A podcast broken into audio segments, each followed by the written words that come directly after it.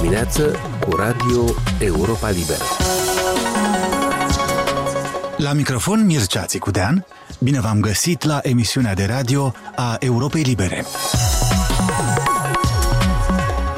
Bine ați venit la prima emisiune din 2023 de recapitulare a celor mai interesante relatări ale corespondenților Europei Libere din săptămâna care, de data aceasta, firește, a fost chiar ultima săptămână a întregului an.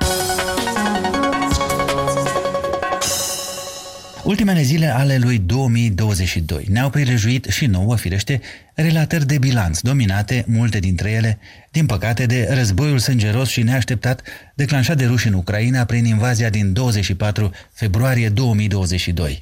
Un bilanț ucrainean a fost într-un fel și ultima ediție din anul trecut a rubricii lui Dan Alexe despre Alianța Nord-Atlantică NATO, difuzată ca de obicei marți. Se încheie anul Ucrainei, cum o amintește mai toată presa, iar The Economist în Anglia, în ultimul său număr pe anul acesta, alege Ucraina ca fiind efectiv și incontestabil țara anului. A fost însă și anul NATO, Putin a invadat Ucraina în luna februarie sub pretextul că ar dori să oprească extinderea NATO și a obținut pe DOS, o alianță nord-atlantică mai unită ca oricând. Încă din luna martie s-a decis întărirea flancului estic NATO, inițiind o serie de întăriri permanente la sol, dar și în aer și pe apă. S-a trecut la întărirea securității cibernetice de asemenea, precum și la o mai bună interoperabilitate a trupelor și armamentului țărilor membre, cărora li s-a cerut de asemenea să-și sporească cheltuielile militare cel puțin până la pragul deja asumat de 2% din produsul intern brut ceea ce România face deja. A venit apoi candidatura Suediei și Finlandei. Primirea celor două țări nordice fusese deja decisă de șefii de stat și de guvern ai celor 30 de țări membre la summitul de la Madrid din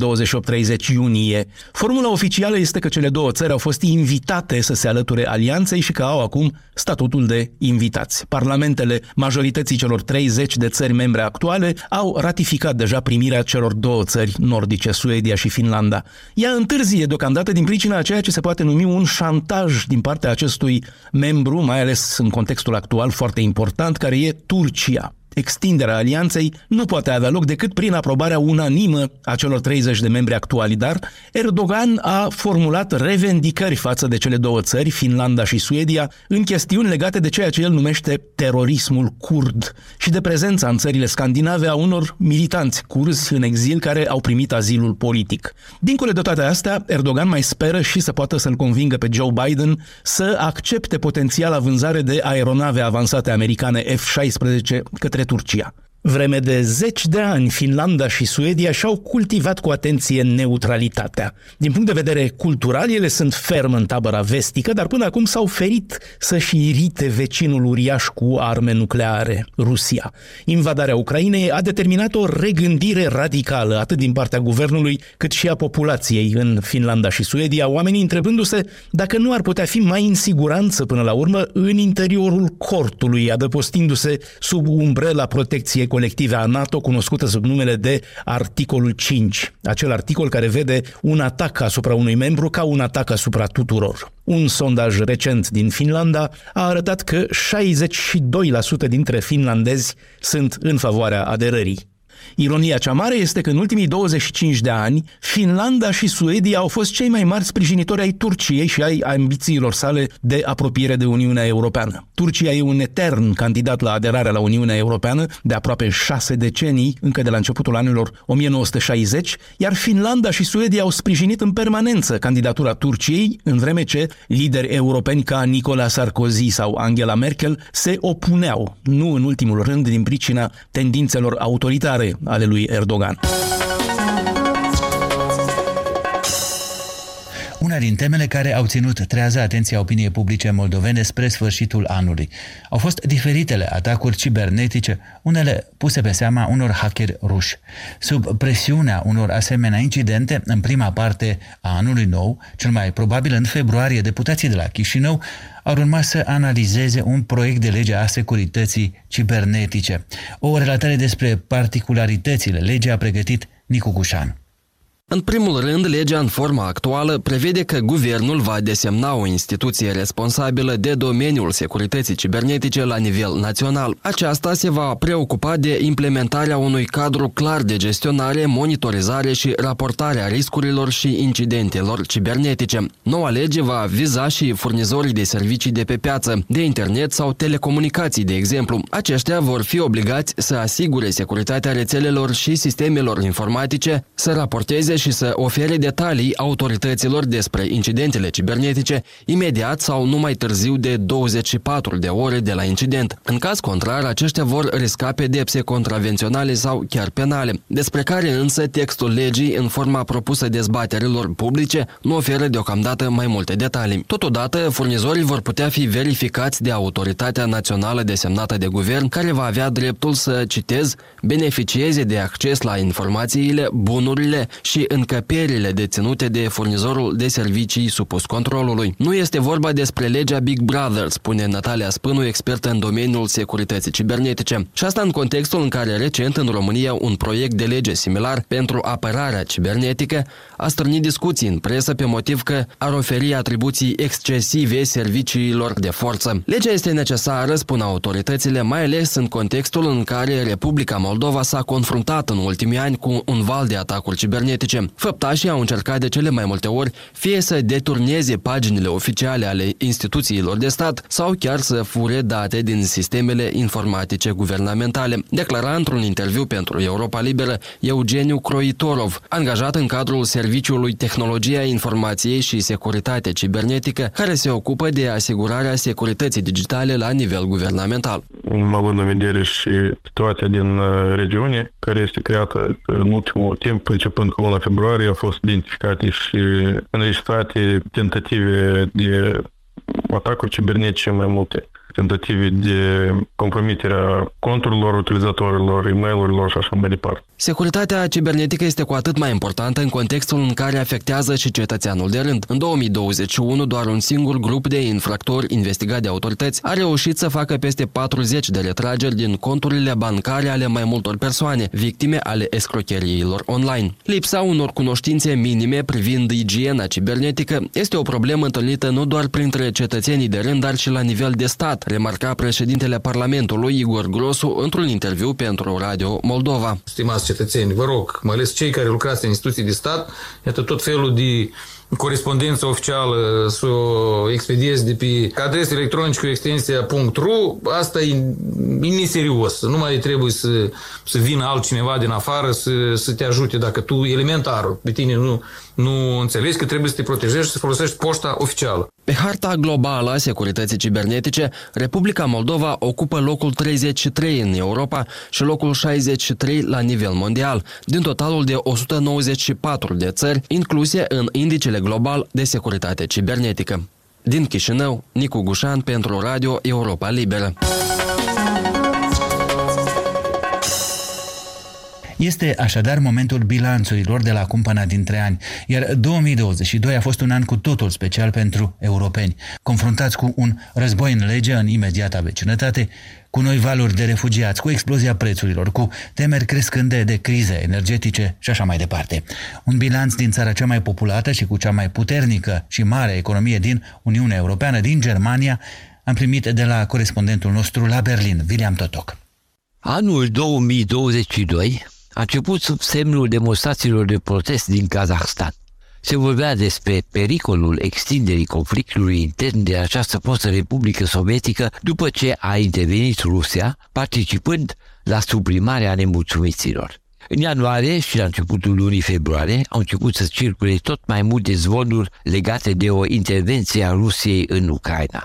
Zvonurile s-au adeverit și agresiunea a pornit pe data de 24 februarie. Trei zile după atac, cancelarul social-democrat Olaf Scholz a ținut o cuvântare în care a condamnat intervenția militară ordonată de Vladimir Putin. În cursul acestei cuvântări, Scholz a folosit termenul de Zeitenwende. Acest substantiv compus ar putea traduce în română prin schimbarea vremurilor. Wir erleben eine Zeitenwende. Asistăm la o schimbare a vremurilor. Asta înseamnă că lumea de după nu va mai fi ca lumea de dinainte. În esență se pune problema dacă o putere are voie să încalce dreptul dacă îi permitem lui Putin să dea ceasurile înapoi și să reînvie vremea marilor puteri din secolul al XIX-lea, sau dacă avem forța să-i îngrădim pe instigatorii la război de teapa lui Putin. Die Putin Grenzen zu setzen. În cuvântarea sa, cancelarul a anunțat că Germania va ajuta Ucraina. Ambasadorul ucrainean din Berlin, Andrei Melnik, s-a arătat nemulțumit de anunțul vag al lui Scholz, declanșând o adevărată campanie mediatică împotriva guvernului german, folosind în primul rând rețelele de socializare. Pe de o parte, Melnik cerea Germaniei să furnizeze armament, guvernul de la Berlin, în schimb, susținea că acțiunea de sprijinire se va derula numai în strictă conformitate cu partenerii din alianța NATO. Războiul verbal între Kiev și Berlin s-a intensificat în primele luni după izbucnirea războiului, culminând în refuzul autorităților ucrainene de a-i acorda președintelui federal Frank-Walter Steinmeier viza de intrare. Steinmeier urma să viziteze în aprilie Kievul alături de șefii de stat din Polonia și din țările Baltice. Gestul a fost perceput în Germania ca un afront și ca o încercare de șantaj. Tensiunile evite în urma acestui incident au fost aplanate diplomatic, dar au contribuit la întârzierea unei vizite planificate a cancelarului Scholz. Populația din Germania și-a exprimat solidaritatea cu ucrainenii, participând la numeroase demonstrații pacifiste și de protest contra agresiunii putiniste. Opiniile exprimate de personalități ale societății civile privind soluții legate de terminarea conflictului au divizat și societatea germană. Un grup de intelectuali a insistat în luna mai, într-o scrisoare deschisă, să nu se trimită armament greu în Ucraina. În scrisoarea semnată de peste 200.000 de persoane s-a argumentat că furnizarea de armament ofensiv ar oferi lui Putin justificări de a extinde războiul asupra țărilor NATO. Scrisoarea a fost contestată de alți intelectuali și a dus chiar și la ruptura pen clubului german, divizat între un grup de scritori care pleda pentru furnizarea de armament și un grup care era împotrivă și care insista asupra urgentării unor negocieri de pace. Opinii diferite față de război au devenit vizibile și în interiorul organizațiilor radicale de dreapta din Germania. Partidul Naționalist Autoritar Alternativa pentru Germania, de exemplu, s-a distanțat verbal de agresiunea lui Putin.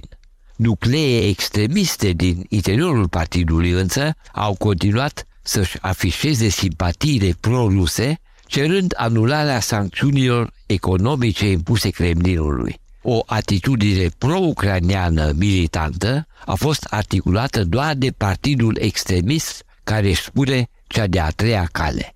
La începutul lunii decembrie s-a aflat că un grup de persoane aparținând organizației eterogene Reichsbürger, cetățeni ai Reichului, mișcării corona sceptice Querdenken și grupurilor conspiraționist ezoterice QAnon a pus la cale o lovitură de stat. 25 de persoane au fost arestate, iar în fruntea lor se află un nobil care urma să preia conducerea statului german. După reușita puciului, acest nobil, Heinrich Reuss, intenționa să înceapă negocieri cu puterile aliate în vederea recunoașterii Germaniei în frontierele ei din perioada Imperiului. Presa germană a relatat că Reuss ar fi contactat un consulat al Federației Ruse, ceea ce ambasada Moscovei de la Berlin a dezmințit imediat. Criza energetică și creșterea prețurilor în urma războiului au contribuit în ultimele luni la o scădere vizibilă a solidarității cu Ucraina. În câteva zile se va încheia anul 2022. Problemele provocate de războiul lui Putin se vor resimți și în 2023. Să sperăm totuși că pacea va triumfa în anul care vine. Tuturor ascultătoarelor și ascultătorilor, la mulți ani de la Berlin, William Totoc. Emisiunea noastră se încheie aici. Sunt Mircea Țicudean și vă invit să ne urmăriți în continuare nu doar la radio, ci și pe pagina noastră de net la moldova.europalibera.org și pe rețele. Aici e Radio Europa Libera.